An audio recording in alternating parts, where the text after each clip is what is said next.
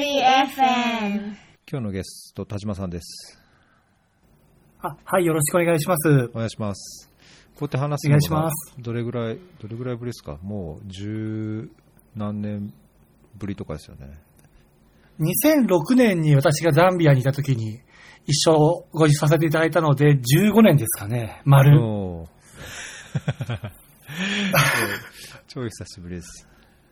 久しぶりです。でも、あとその前、最近だとあれですよね、ワールドカップのうん。を市ヶ谷で見ましたよね、一緒に。ああ、あ、あの時、あの時一緒だったっけ？あれじゃあ最近そうです、そうです。2、3年前？18年 ?18 年とかそんな感じです、ね。乾さんとかいた時だもんね。そうです、そうです。はいはいはいはい。かあれか勝ったんだっけ？だいぶ酔っ払ってたな。確か、か、うん、か、勝ちましたね、確かね。ねえ、コロンビアかどっかに勝ったんだよね。うん。おーあ、そっかそっか。じゃあそんな久しぶりじゃなかった。でもちゃんと話すのはあまり、ね、時間が経っちゃってましたけど。うーん。いや、なんかいろいろ、あのー全然知らないことをされてて、だけど実はやられてることも僕のその関心にも近くて、このような機会がとっても嬉しいです。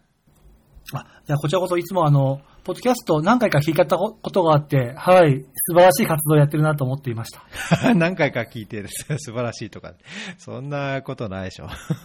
え？ーいや、でも200回とか続けてるのはすごいなと思いますよ。いやいや続けることがすごい。いやいやね、どんだけ暇なんだっていう。いやいやいや。えーまあ、あの、そうですね、今日、主なテーマとして、どう、どれが大きなテーマかな、へ平和構築で、かつ、ネクサス、そのヒューマニタリアン・デベロップメント・ピース・ネクサスっていう、そこら辺が大きなテーマかなと思うんですけど、あのはい。特に田島さんがその主催されてる平和構築研究会プロジェクトピースっていうのについて、あの前半は、あお話を聞いて、で、どういう、いろいろ、なんかね、ホームページ見ると、すごいその研究会で、いろいろ報告会が何度も、だってこれこれこそね、もうすでに25回やって25回でて、すね。はい。で、いろんなテーマ、あの、今でもいろいろ議論されてる、そのローカライゼーションとか、難民の問題とか、で、見てみるとなんかその、紛争、中東の紛争と水問題とか、まあ僕もうん。すごい関心のあるテーマもあって、これ、一個一個説明ししても多分いいぐらいだと思うので、ああのうん主なあの研究報告会の内容とかを含めて、実際その、この研究会、プロジェクトピースっていうのがどういうことをされてるのかっていうのを最初に、すごい聞きたいんですけどね。はい。いいですか？あ、はい。あと自己紹介をした方がよろしいですか、うん私自身の。あの、ええ、お願いします。あの、ご自由に。あ、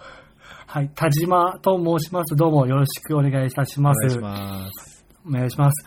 と、高橋さんとはお会いしたのが2006年ザンビアですよね。で、その時、多分私はまだ専門としては、と障害児教育を専門にしたと思うんですけど、覚えてますか？覚えてる、もちろんもちろん。あの、いや、じじずっとそういうのだなと思ってたけども、確か、ええその後、平和構築にも関わってますっていうのは聞いてたから、ええまあなんかそこら辺をどういうように、その専門を、えーこう、発展させてというか、広げていってるのかなっていうのは興味あったので、そこら辺も聞きたいですね。あ、じゃあ簡単にすいません。2006年の時点で、まあ、もう年齢別に隠す必要もないので、26ぐらいだったんですけども、で、とザンビアで、と初代大統領の孫娘さんを、が、まあ、自閉症があるということがあって、なので、でそこのお子さんを指導するための学校 NGO で、と協力隊で短期で行ったんですけども、その時にまあ8ヶ月ザンビアにいて、まあ一度高井さんとか、あと他のメンバーとかとはいろいろ仲良くさせてもらいました。で、その時なんですけども、高橋さんも覚えてると思うんですが、と当時すごい珍しかった協力隊枠で WFP 派遣の女性がいたの覚えていますか？覚えてますよ。もちろん。はい。よく仲良く、はい、したりしていた。で、ああの、で、その彼女がある時、あの、北部の方に出張に行くって言ったんですよ。で、その時に、と、難民キャンプに、まあ、WFP なので、難民キャンプに行きたいけども、と、協力隊派遣だから、外務省の安全渡航禁止地域になってしまっていて、うん。JICA 的にはいけないと。でも WFP 的の仕事仕事としては行かないといけないっていう話を聞いたことがあったんですね。うんうん。で、その時に、いや、ずっと自分は特別支援学校の教員をやって、で、モンゴルでも青年海外協力隊をやって、で、ザンビアに行ったんですけども、で、あれって、自分は障害児教育、特別支援教育とかをやっていて、自負はもちろんあって大切な仕事だと思ったんですけども、あれあれと、と、国のプライオリティとしてとはしては、と、やはり平和というものが大事じゃないのかなっていうふうにすごい気がついて、なんかだ、それを、に興味が持ったのがザンビアでしたね。うーん。なるほど、そうだったんですね。で、帰国もザンビア帰国をして、3日後ぐらいに、まあ平和構築とか平和に興味があるなとかってふと思っていたら、母親が、まあ、新聞記事持ってきて、と協力隊 OB で平和学勉強する人を受け入れる大学院ができるらしいよみたいなことを急になんか新聞で載ってるよとか言ってきて、で、見たら国連平和大学がアジア文庫をと開講するので一期生を募集します。うん。で、英語のトレーニング付き、で、奨学金、フル奨学金500万円程度。で、それのあるから、どうだっていうのが、そういう記事があって、で、平和構築ちょうどやりたかったので、平和構築に、はい、そこで受けていった感じですね。うーん。あれ？それは広島かどこにあるやつですか？じゃなくて？あ、うん、と、コスタリカです、本校は。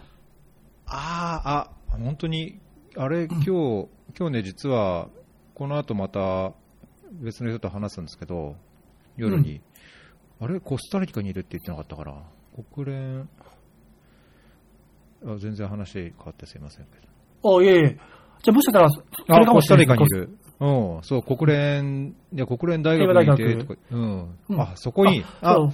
じゃあそ、コスタリカに行ってたの？言ってましたよ。一期生でしたね、アジア文校の。へえ。えー、それでそれで？あ、そう。で、まあ、で、で、もうなんか自分は、と平和、障害児教育、もしくは障害者支援から平和に行くんだって言って、まあ2007年から行ったんですね。まあうん 1, 一年半の講義だった、とコースだったんですけども、うん。で、そこで、まあ、もう自分はもう障害者関係とかはいいやって思ったんですね。そっちじゃないだろうみたいな感じで思ってたんですが、で、まあ、1年ぐらいしてから、とあるニュース記事を見たときに、アフガニスタンで自爆テロを起こした人のと6割が身体障害者っていうデータがあるというニュースを見たんですね。うん。あれあれと思って、と戦争や紛争が障害のある方を生んでしまうという現実は、もうもちろんそれは分かってたんですけども、障害のある方が紛争や戦争の火種になったり、紛争や戦争を悪化させるっていうのには意識が向いてなくて、あれと、それちょっとなんか自分がやっていたことともリンクしてるので、ちょっとこの分野は興味があるなと。で、その時に、あの、その自爆テロを止めるっていうのはさ、もちろんたやすくないですが、なんか心に寄り添うアプローチをやると、もしかしたら、その、大きなプロジェクト、何億円とかってプロジェクトじゃなくても、なんか気持ちに寄り添うことで少しでも自爆テロとかが抑止、もしくは、と躊躇させるような環境ができるんじゃないかなっていうふうにちょっと思って、で、その時に、まあ、と自尊感情というものにちょっと興味を持ちまして、はい、持った感じです。で、卒業を、はい、した後、JICA さんの専門家とか、あとは NGO さんとか、まあ JPO とか受けたんですけども、全部ダメで、一応体調がちょっといまいち良くなくて、一応、と予備として、教員採用試験の東京を受けたんですね。うんうん。そしたらまあ、当たり年というか、ちょうど大量再、大量退職、あの、先生方が、段階の方、世代の方々が辞めるタイミングで大量採用だったんですよ。うーん。2倍とか1.5倍とかぐらいな感じの時で、えー。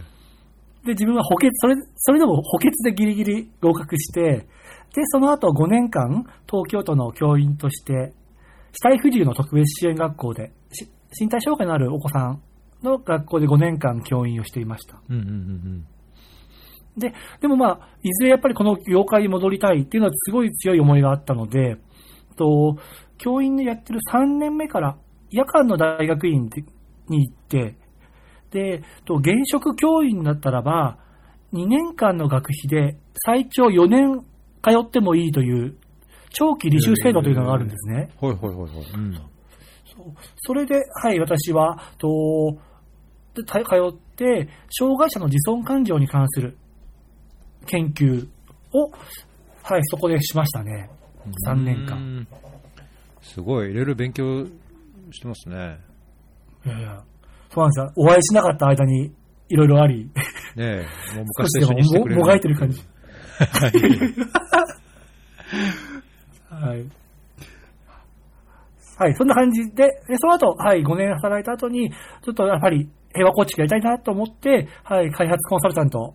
の方に転職をして、今に至ります。ええー、そう、そうなんですね。いや、なんかその、はい、障害教育、あるいはなんかその障害者関係のその仕事と平和構築とのなんかその接点もあるっていうところは、あの、うん、全然知らないから、すごいびっくりもしたところでもあるんですけど、このなんかこう自爆テロを起こした人の6割が身体にその障害を持つ方だったっていうのは、なんかその理由だったり、根拠っていうか、その経緯みたいなものっていうのも明らかになってたりしてるんですか？と根拠としては、どうもその、まあ、自爆テロを起こした方のご遺体を多分検査をしたらしいんですね。カブール大学か、カブール医学大学かどちらかが。で、その時に、やはり身体に欠損のある方が多かったと。で、こっからはちょっと私の推測なんですけども、身体に欠損があって爆弾を背負える。で、あとは、ターゲットに向かって自爆できるという判断ができるということは、おそらく先天性の障害の方よりも、もし、多分紛争とか戦争、過去の。で、と中度中途障害を負ってしまった方、中途障害を負いつつ、と精神的にも、あとは憎しみ的にも強い感情を持っている方なんだろうなっていうちょっと想像はしています。あと聞くのはなんか、自爆テロを起こした後になんか、報奨金というか、その、家族を面倒見見られるお金が出るとかっていうのをちょっと聞いたことがありますね。うんそうか、じゃあ、もともとそういうその反政府組織というか、まあ、テロを行うような組織にいて、まあ、その何らかのその自分たちのテロ行為の中で、体に障害を持つようになる、まあ、攻撃というか、なんだろう、戦闘の結果、そういうふうになったりとか、いう人が、なんか率先してなのか、優先してなのか、その、なんだろう、家族のこう面倒を見るとかいろんな社会的な理由とか経済的理由も含めるとそういう人がそういう自爆テロを行う立場になりやすかったっていう環境があったってことですかね。そうですね、それはちょっと、はい、推測をしております。うんなるほどね。これはその平和構築というのが、あのすごい広いいイメージがあって、なんか平和構築という響きはすごい必要性を感じるものの、じゃあどういうことがするのかとか、どういうふうな役割があるのかとか、まあ、もちろんその国や状況によって、えー、段階的に行うこととか、あなんだ、非武装化みたいな、ね、なんだっけ、DRR みたいなやつとか、そういうのだけでなく、制度作りをしていくとか、まあ、いろんな側面があると思うけど、この田島さんのこう専門とする平和構築っていうのは、特にどの点、どういうことについて、あの専門としてですか？はい。と、その私の専門の前に、と、ちょっと引用させていただきたいのが、その先ほどお伝えした国連平和大学で、とずっと、と講師をされている、あの、東京外国国語大学の伊勢崎健二先生という方がいるんですけども、はい。あの方と一緒にちょっと登壇することがあって、その、国営平和大学の、あの、学生の、なんていうんですかね、告知イベントみたいなところで。うん。で、伊勢崎先生が言ったのが、と平和構築っていうのは、専門性ではないからと。なので、もう一個学問的、学術的に体系立ったものを持たないと意味がないよってことをおっしゃってたんですね。なるほど。で自分の中でもすごくそれは納得いく感じで、ジェンダーみたいな感じだと思うんですよね。ジェンダーって専門性よりも、うん、と知識とか、あと配慮事項に近いか感じかなと思っていて、うんうんうんで、うん。で、平和構築もそれに近い感じを私は受けていて、で、私の場合は平和構築プラス、あの、弱者支援、障害児教育って言ってもいろいろあるんですけども、あの、簡単に言うと、と、できないことをできるようにする学問だと私は思ってるんですね。障害児教育、インクルーシブ教育みたいなものっていうのは。なので、いかに物事を分かりやすく伝えるか、もしくは、いかにその、まあ、と、生活環境が悪かったり、家庭環境が悪い方々の心理的な面であったり、学力的な面であったり、あとは紛争地のそういった環境の人たちを、いかに、えっと、分かりやすくサポートするか、自信をつけさせるかというところ、弱者支援というところが私の専門性かなと思っています。うん。なんとなくですが。うーん。なるほどね。え、ここからどういう、どういうふうに話をしてたら、楽とか話しやすいとかあれば、話しやすいように進めてほしいんですけど、その研究会について、ないしはその、その前まで、その前からこう、遡って話をするとか、あ、じゃあ研究会についていいですかね？お願いします。はい。で、平和構築の研究会、プロジェクトピースという団体なんですけども、とその発足したのが2018年の7月です。で、そもそもこれを発足した理由としては、その私、先ほどお伝えしたちょっと教員とかをやっていたときに、あの、月1で教育以外の、まあ、開発分野のセミナーに出るというのをなんか自分の中でなんとなくと貸していたんですね。平和構築とか開発のセミナーに出ると。で、NGO の方のセミナーであったり、もちろんいろんな研究会であったり、参加をしていて、で、ずっとなんか思っていたのが、皆さんすごくいい活動をされている、すごく熱心にやられている、けど、なんか団体団体でやってるなっていう印象が強かったんですね。うん。で、もちろん横のつながりとかはあるとは思うんですけども、当時の私には横のつながりというか、なんかみんなが一気に集まって、なんかざっくばらんに話しているような印象を受けなかったっていうのがあります。で、ちょうど2018年ぐらいに、まあ、あの、ジャカジャカハンドプロジェクトで平和構築案件をやっていたときに、何かその、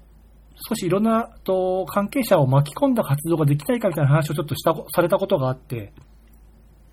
で、ちょうどその時に、まあ、同じ開発コンサルの方とか、あと NGO の方々とたまたま出会うことが、まあ、重なって、で、なんかみんなで集まって、何か議論できる、あとは研究できるような場があるといい、いいですね、みたいな話をちょっとしてて、じゃあちょっとやりませんかって言ったのが始まりです。うーんじゃあこれは特にその NPO とか何らかのその体系を作るわけでもなくそういう関心を持った人があー自分たちの関心と発意で集まってテーマを決めてそのテーマの発表を聞きながらなんかこう議論するみたいな感じなんですか？はい、おっしゃる通りですね。すごい。なんかよく続きますね。よく続きます。あれだけど。あ、だから続くために、あまりなんか、なんか、組織を作っちゃったり、組織をガチガチにすると、皆さん本当に片手までやっていただいている方、で、あの、うん。うん講師の方も基本無料でやっていただいていて、で、なので、うん、と、なるべくその、負荷にならないようにっていうのは気をつけてはいます。なるほどね。こうテーマのを決めたり、その発表者を決めるとかっていうのは、どんな感じでやってるんですか？と、研究会幹事会のメンバーが約8人とか10人ぐらいいて、うん。で、集まれるメンバーで、まあ、2ヶ月に1回ぐらい、オンラインとか、まあ、対面で会えるときはあったりしたんですけども、で、なんとなく、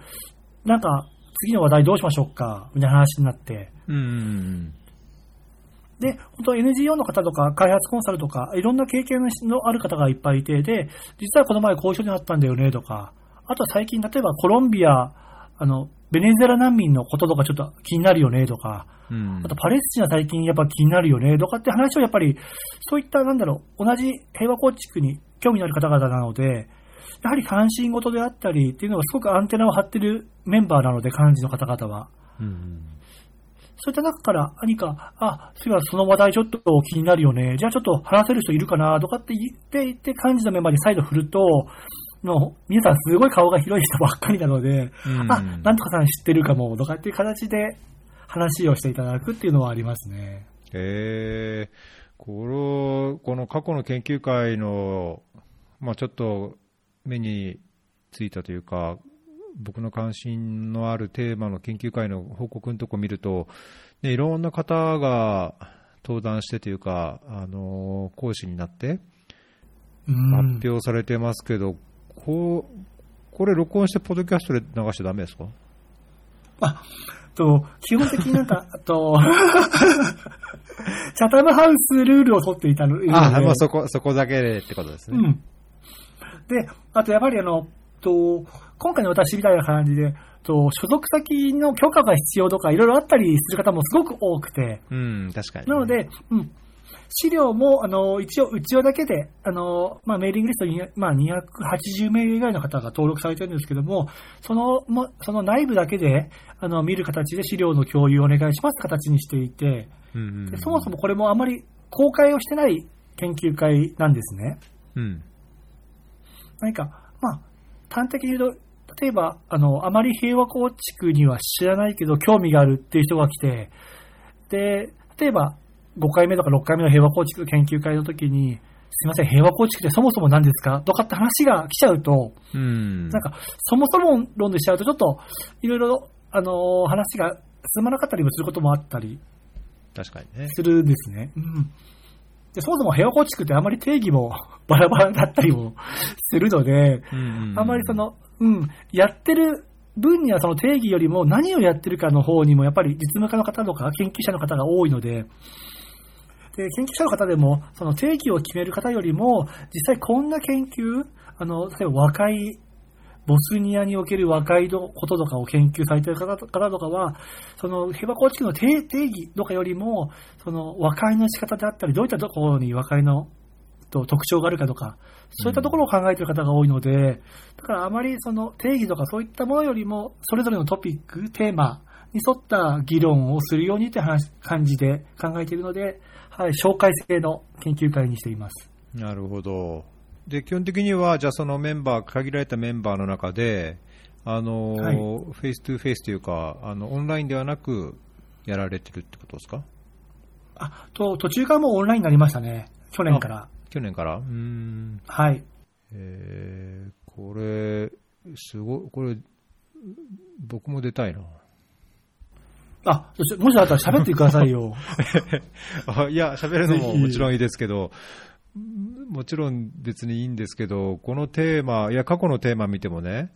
その PSEA の話とか、ああはいの、まあ、インクルージョン、まあ、特にそのディサビリティ、その People with Disa- Disability のインクルージョンの話、まあ、特にその紛争化とか、人道支援におけるそういうインクルージョン、まあね、ジェンダー的なインクルージョンももちろんあるべきでしょうし、ローカライゼーションとか、まあなんか ICT のね、あの竹内さんのあれも、ああはいはいの、 peace tech みたいなのはやってたみたいですし、これ、あ、まあ、スフィア、スフィアもまあ、ふ話されてますね。いうん。出たいな。出たいです。入れてもらえるんですか？もちろんもちろん。このメールを、メールアドレスを。で、別にそういう、あその、あの、なんだろう、だだからといって、だ、なんだろう、特定の人、これ以上な資格が必要だかそういったものでもないんですね。ええもし、あそのメンバーの人が、あ、この人なんか興味ありそうだからどうですかって言って、OK だったらそれで OK にしてるので。あ、あ、そうなんですね。まあ、ただ一応じゃあそういう、い。そもそも論に、まあ、こう戻しちゃわずに、一応その、いろんなテーマ、まあ、関心を共有して、まあ、議論がちゃんとこう、できるようなっていうのが、なんとなくあればっていう感じですか？そうですね。本当にもう、と例えば変な、あの、学校の先生もいらっしゃるんですよ。高校の先生とか。うんうんうんで、で、じゃあ実務家じゃないじゃないないじゃないって言っても、でそれはいいと思うんですね。でも、うんやっぱりこの分野でちゃんとなんか学びたいとかっていう方が、そういう意思があればいいかなっていう感じは、なんとなうんく持っています。うーん。ちなみに来週ありますよ。え、来週は。来週はいつアフガニスタン。28日ですね。あ、28だったアフガニスタン。うんで、9月は頭に、とパレスチナの話をお願いする形になっています。9月だ頭だったら大丈夫かな。あでぜひ参加して。あ、これ、ちなみに曜日、これ平日の夜とか？っていうのが、と、と、基本的に講師の方の都合です。あ、そっかそっか。まあ、そうだよね。うんえーえ、じゃあちょっとじゃあ終わったら、このはい。ぜ何ひぜひ。詳細を。もしこれを聞いてる方で、やっぱり平和構築、ちょっと、あの、勉強してみたいとか、あの、いう方がいらっしゃれば、あの、ホームページの方に、と漢字会のアドレスがあるので、そこからメールいただければ、はい、登録をいたしますので、うん別に敷居を高くするつもり全くないないので、このお問い合わせはこちらへっていう、プロジェクトピース 2018.gmail っていう、あれですか？あ、はい、そうです。あ、はい。はい。じゃあこれリンク、あの、エピソード配信の時貼っておきますね。あ、はい。であと、まあ、か研究会に関して言えば、その、まあ、コロナっていうのがあったので、うんまあ、研究会をどうするかという、まあ、まあ、分、まあ、どこの団体もそうだと思うんですけど、分岐点があったんですね。うんで、その時に何か、あと、何か、まあ、遠隔でもできることないかと言って、ちょっとやったのが、あの、コラムっていうのを、はい、あの、みんなで書いたりしています。というのも、あの、これも、と、自分たちが普段思っているようなことを、長々書くのじゃなくて、まあ、500ペ、500文字ぐらいの感じで、ちょっと書いてみようか、みたいな感じで書いたりしていること。例えば私も結構書いてるんですけども、あの、アインシュタインとフロイトの戦争と平和論というのが、実は第二次世界大戦の時に国際連盟の依頼を受けた、とアインシュタイン、アインシュタインが依依頼をして、で、誰と平和について語りたいかした時にフロイトと話をしたいというのがいうのがあって、うんそこの書簡のやり取りが一回あるものを紹介している本であったり、はい。あとはまあいろんな記事であったり、あと皆さんが思った、そのかメンバーが思っているようなことをここに載っけたりしていますね。うーん、なるほど。あ、これはじゃあ、あの、このピース的視点コラムっていうのは、コロナが、コロナ、パンデミックが始まってからこういうのが試みとして始まったんですね。そうですね。何か発信を少しでもしていきたいねって話が。で、同じように発信をしたいというので、あとは平和構築の中の人というのもちょっとあって、うん。で、まあ、自分もそうなんですけど、平和構築やってる人とかいると、なんか、崇高なイメージがあるじゃないですか。うん。なんか、なんかね、なんか私はそういう、勝手に言わせてそういうふうに思ったんですけども、でも自分が実際やってて、まあ、高橋さんご存知の通り、私は全然崇高な人間じゃないので、いや、僕も人のこと言えない、言えないんでね。ええでなので、で、でも、実際こうな、こうですよ、みたいな。で、あの、あんまりそれが平和構築として、そういったキャリアとかがまとまってるサイトだったりはあんまりないかなと思ったので、まあ、幹事のメンバーを中心に、まあ、こういうキャリアを持っていますとか、こういったことを思って普段やってますとか、あとは紛争地にいるときこんなことを、あの、意識してやってます、みたいな感じの、ゆるい感じの、はい、文章というか、紹介をしたりもしています。うーん。赤尾さんも出てますね。あ、そうです、赤尾さんも。スーダンで一あ緒だったか？あ、スタンで一緒でしたね。うんあとはもういろんな方のつてで、やっぱり赤尾さん知ってる人がすごく多いので、うん赤尾さんにもお願いしたら、はい。あれですよ、ICT、ICD4、ICT4D でも赤尾さんメンバーじゃないですか。私も入ってるんですよ、あ ICT4D に。そうなんですね。えーうん結構入ってますね、ICT40 に。皆さん。うん意識の高いね、あの、研究会を毎週やってるので、勉強会を。うんうんえちなみに ICT4D もあのフェアリーで発信しあねしてくれてますよ。あ、ね、それ聞いたことあります。でもそこはちょっとあえて私は触れないようにして、邪魔したはいいなと思って。知ってはいました。はい。知ってはいたけど、こっそりし知ってはいてた。たけど、そうそうそう、そこはちょっと、あまり、はい、お邪魔したら悪いなと思って。えーなるほどね。いやーなんかまあ、すごい、ね、ち違う、こういかなり同じつながりもあるっていうのも、やっぱり狭い世界なので、それを知れてよかったのと、この試みをして、まあ、僕も今今までねあの、ご存知の通り、どちらかというと開発、国際協力、開発協力で、まあ、なんだろう、5年、10年とかね、その国の開発計画の中で、どういうふうにその支援っていうかね、協力っていうのをしていくか、その中で自分がどうするかっていうのから、どっちかっていうと、その人道支援とか、あの緊急支援の方で、でそこから初めて、ちょっと平和構築にこう関係するような、まあ、あの人道支援のローカライゼーションとか、まあ、インクインクルージョンとか、まあ、それこそネクサスとかいうのに関わり始めたので、まあ、それこそここ3年ぐらいの話なので、あのそこからすごいまだまだ学ぶところはあるなと思いつつも、やっぱりその開発っていう、ね、バックグラウンドからすると、あのー、あやっぱ人道支援ってこういうところがいいなって思うところもあれば、なんかこう、うんうんもう少しこういうふうにできないのかなっていうところも実際あって、まあ、そういう意味ではこう、こういうような場で、研究会で、いろんなテーマや地域の問題や、まあ、いろんなバックグラウンドを持つ人とこう意見を共有したり、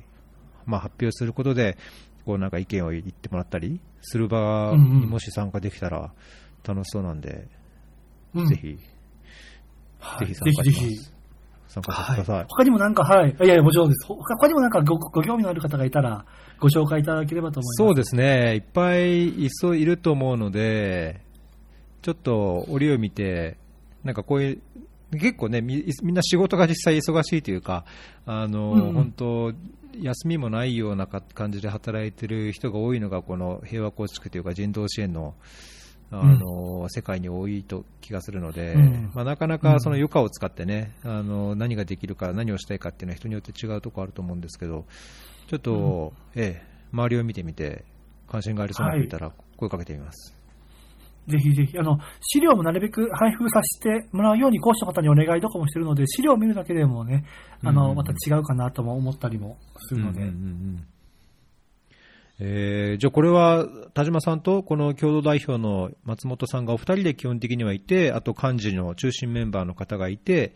えー、はい、運営をしてると。はい。うん今後の展望としてなんどうなんですか、そのまあ、コロナがあって、いろいろオンライン化をしたり、あるいはそのコラムっていう新しいこう活動の軸を作ったりしてきたようですけども、今後はなんか、今までここ何年かやってきた結果、やってきた経験を踏まえて、どういうふうにしていきたいとか、まあ、どういうところ、あの課題になってるか、どういうふうにしようとか、そういうこの未来については、なんかイメージとかあったりするんですか？と最初の当初の、はい、とイメージというか、プランとしては、あの平和構築のとアイディアルなというか、理想的なプロジェクトをやりたいね、メンバーでっていうのはありました。で、いくつかちょっと試しにいろいろトライをしたことがあったんですが、ちょっとうまくいかないこともあって、ちょっとパターンあり、ちょっとまだそこには至ってないんですけども、できれば何かその、今このメンバーで何か、まあ JICA さんであったり、あとは NGO さんであったり、何かその、の NGO さんの JPF さんのお金を使ったものであったりのなんか、プロジェクトをメンバーでやって、もう垣根を越えて、団体、NGO とか、開発コンサルとか、行政とかの枠を越えてやって、で、何か、あの、知見をすごく共有できる。で、なんかやで、みんなでなんだろう、垣根を越えてやって、その経験をさらにこういった研究の、研究会の場とかで、あの、フィードバックできるようなことをやりたいねっていう話はちょっとしています。うん、なるほど。まあ、なんかそうすると、組織化というか、もう少しこう、なんだろう、あの、形としてしっかりしたものを作っていくことにもなるのかと聞こえましたけど、そういうのも含めてですか？そういうわけではなく？あそこは考えてなかったですね。プロジェクトベースでみんなが集まるっていうイメージですね。あ、なるほど、なるほど。じゃあなんかべ、うん、あの、JV みたいな感じで、それぞれの所属や立場ありつつも、そのプロジェクト、うん、その立場や関わり方の異なる人が同じ目的でこうより良いものをやっていくっていう目的で集まって、そのプロジェクトをするみたいなイメージですかね。そうですね。あともう一点は、若い方とかに知ってもらいたいなっていうのはあるので、若い方向けのイベントもちょっと計画はしてたんですけど、まあちょっとこういったコーナーとかがあって、ちょっとまだ、はい、そのかあの考えてる途中で、今はペンディングしてる感じですね。うんいやだけど、いいですね、このいいですねって、言うは優しで、あれなんですけど、まあ、自分の、ね、仕事としてはやることはあって、まあ、その仕事を通じて得られるものをこういう場で共有するっていうあのいい点もあると思うんですけど、まあ、なんかそのなんだワークじゃなくて、ライフワークに近いっていうか、あの収入になるわけじゃないし、仕事ではないけども、うん、その自分の関心テーマを軸に、さらにその業界やなんだろう組織の壁を越えて、いろんな人とこう交わり、あの、うん、関心を共有して、こう何かできるプラットフォームがあるっていうのは僕すごいいいなと思うので、素敵ですね。あありがとうございます。ありがとうございます。なんか、自分も、まあ、あの、主催をしている側というんですかね、の、ですけども、なんか、自分が仕切っているとか、そういったイメージは全くなくて、ただ、と個人的には、あの、好きな舞台であったり、好きなステージであったりを最前線で見させてもらってるっていう意識がとても強くて、いろんなところで最前線でやっている、あの、と、講師の方々、実務者の方、研究者の方々と、まあ、やり取りをさせていただいて、当日、もう本当にそういった生々しいと現実的な話をいろいろ聞けるっていうのが本当に自分でもいつも勉強になるなと思うので、それが楽しくてやってるっていうのは、個人的な意識としてはありますね。うん。いや、なんかそこあの僕の仕事も今、そのコーディネーションが仕事なんですけど、まあね、特にその人道支援のコーディネーションって、あの一応、立て付け上はそのクラスターっていうのがあって、いわゆるセクターがあって、セクターごとに、その、まあ、国連機関も NGO も政府機関もいろんな人があ同じ場にそのプラットフォームに集まって、えー、その人命を救うためにどうすればいいのか、どういう基準、マスフィアみたいな、どういう基準を適用するべきなのか、じゃあ実際、その障害者であったり、女性や子供とか、あのサービスにの恩恵を十分に受けられない人がいた場合に、どういうふうにそれをこうインクルーシブなサポートをしていくのかみたいな、あの、うん、共通のテーマを話すプラットフォームとしてやっぱりコーディネーションをする場があって、まあ、なんかそれと似たように、おっしゃったようにその舞台っていうのが一つのプラットフォームとしてあって、うん、えー、その平和構築なり、そういう課題に対しての関わり方が異なる人が一緒にこう、ね、舞台に変わる変わる上がっていって、で自分の知見を共有しながらそこで意見を共有してっていう、なんかそのオープン性っていうのかな、その、うん、プラットフォーム的なところってすごい、今、やっぱり必要かなと思いますよね。そのどうしても組織組織ごとの縦割りだったりとか、分野ごとの縦割りで何でも話が進みがちなところを、こうそういうのを取っ払ってね、プラットフォームの上でみんながぐちゃぐちゃっとできるっていう、うん、そこは素敵ですね。と本当に講師の方々の人間性も素晴らしい方ばかりなので、それも本当に助けられている感じですね。うんと究極的にはできれば、この研究会というか、あの、とこれは個人的に思っていることでもあるんですが、あの、まあ、他国と比較してじゃないですが、日本の平和構築、このやってる方々、もう皆さんお会いすると、本当にパッションがあって、すごく真剣で緻密に物事をやられてるって私は印象を持ってるんですね。で、そういった方々がもっと、と、あの、ね、と、なんだろう、一緒にと共同することはなかなか難しい、いろんな組織の壁があったりするので難しいんですけども、そういったものをよりもっと、あの、世界に発信できるような、そのためのプラットフォームになればいいかなっていうのはちょっと思いますね。うん。それはありますね。なんかその、感じますね。なんか日本ってそこが見えにくいところが正直あるとは思うし、まあ、これは、ね、人道支援に限らず、平和構築に限らず、その開発においてもそうですけど、やっぱりそのいろんな議論の主流って、あの欧米、白人中心なところが、ね、今でもそのコロニアリズムの影響があるっていうのは批判としてあるし、うん、実際、人道支援の現場においても、アジア人、まあ、それが中国人だったり、まあ、よく会う人は誰だろう、南アジアの人とか、まあ、東南アジアの人もいるけど、うんうん、その数とか関わってる人の人数と比べると、やっぱり白人、欧米人ってすごい中心なんですよね。で、アフリカの人もすごい増えてはいるけども、その今、ローカライゼーションとか、ね、あの世界的にその欧米主導のやりあり方でないやり方をっていうのを考えると、その中でやっぱ日本っていうのはもう少し、あの見えてもいいのかなと思うし、やそれ関わっている方がね、もう少し英語での発信とか、その国際的なカンファレンスというか、プラットフォームでも知見を共有したり、まあ、そこでこう議論を引っ張っていくようなことがあってもいいと思うんですけど、なかなかなんかあんまりない感じがして、残念に思うので。もちろん自分も英語が苦手なので、まあ、英語での発信とかいろいろあると思うんですけども、でもやってることはすごく素晴らしいことだったり、うん、と、ちゃんとその相手を持ってやってるっていう方が多いなっていう印象を受けるので、もちろんその他の国の方もそういうことをやってると思うので、その、まあ、世界のいくつかの事例の一つとして、日本のいい点っていうのはもっと発信してもいいのかなっていう感じは受けていますね。うんまあ、それがこの研究会を、研究会をね、なんかその流れの中でそういったことがいつか